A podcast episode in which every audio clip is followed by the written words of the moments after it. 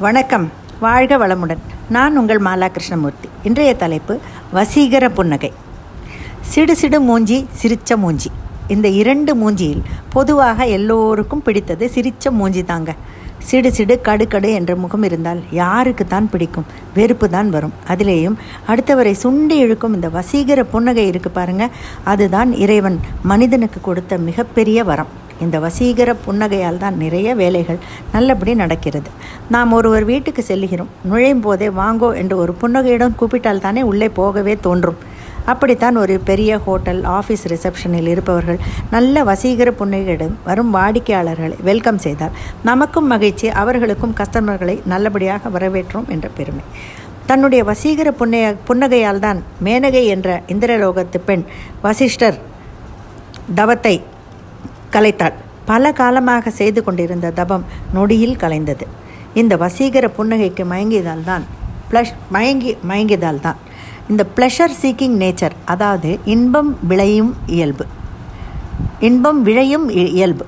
மனசுக்கு இயல்பான இன்ப நாட்டம் உண்டுங்க. கஷ்டத்தை அது எப்போதும் விரும்பாது. எது இன்பம் என்று தோன்றுகிறதோ அதையே திரும்ப திரும்ப செய்ய விரும்பும். புதிய புதிய வரவைகளை அது தேடுவதில்லை. காரணம் அது கொஞ்சம் சிரமமான வேலை. அண்மையில் சேலத்திலிருந்து ரயிலில் வந்து கொண்டிருந்தோம். ஓடி ஆடி விளையாடும் பருவம் உள்ள ஒரு சுட்டி பயல். ஐந்து நிமிடம் கூட அவனால் ஒரு இடத்தில் உட்கார முடியவில்லை. சீட்டில் ஏறி நிற்பதும் ஒன் டூ த்ரீ என்று உடனே குதிப்பதுமாக ஒரே விஷமம். அடிபட்டு விடுமோ என்று அவன் தாயாருக்கு பயம். தாத்தா பாட்டிக்கு டென்ஷன் போதும் விளையாடாதே என்று சொல்லி அவர்கள் அவர்கள்தான் களைத்து போனார்கள். குழந்தை நிறுத்தவே இல்லை. இதை பற்றியும் கவலைப்படாமல் தன் மனதுக்கு பிடித்த மகிழ்ச்சியில் லைத்து ஒரு மந்திர புன்னகையுடன் அவன் விளையாடிக்கொண்டே இருந்தான்.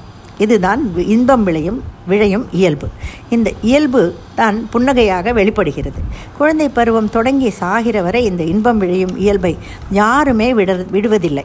நன்றாக உற்று நோக்கினால் நாம் வெவ்வேறு செயல்களை மாற்றி இருப்போம் ஒழிய இந்த அடிநாதமாகிய ப்ளஷர் சீக்கிங் என்பது மட்டும் மறை மாறவே மாறாது.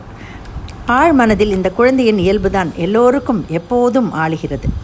குழந்தைகள் களங்கமற்றவர்கள். அவர்கள் புன்னகை வசீகரமானது. இன்னும் யார் மனதில் களங்கமில்லாமல் இருக்கிறார்கள்? அவர்கள் சிரிக்கும் சிரிப்பில் இறைவன் இருக்கிறான். ஏழையின் சிரிப்பிலும் இறைவன் இருக்கிறான். எனக்கு எம்ஜிஆர் பாடிய சிரித்து வாழ வேண்டும் பிறர் சிரிக்க வாழ்ந்திடாதே.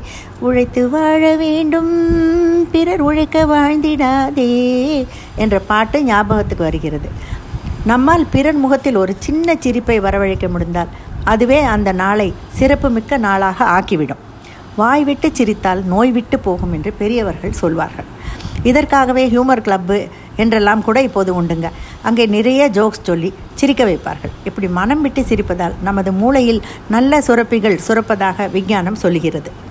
நகைச்சுவை மன்னர் இலசை சுந்தரம் அவர்கள் கடல் கடந்து சென்று சிரிப்பு அலைகளை எழுப்பி வந்திருக்கிறார். சிங்கப்பூரில் தொழிலதிபர் ஒருவர் ஏற்பாடு செய்த கூட்டத்தில் சிரிக்க சிரிக்க பேசி எல்லோரையும் கவர்ந்து விட்டார். சிரிப்பு இன்று மக்களுக்கு நிறைய தேவைப்படுகிறது. வாழ்க்கையில் வாய்விட்டு சிரிப்பதற் சிரிப்பதற்கு வாய்ப்புகள் மிகவும் குறைவு இப்போது. மேகத்தின் சிரிப்பு மின்னல் கடலின் சிரிப்பு அலைகள் செடிகளின் சிரிப்பு பூக்கள் மனிதனின் சிரிப்பு மகிழ்ச்சி என்ற மந்திர புன்னகை. சிரிக்க தெரிந்த அனைவருக்கும் என் சிறந்தாழ்ந்த வணக்கம். நன்றி வணக்கம்.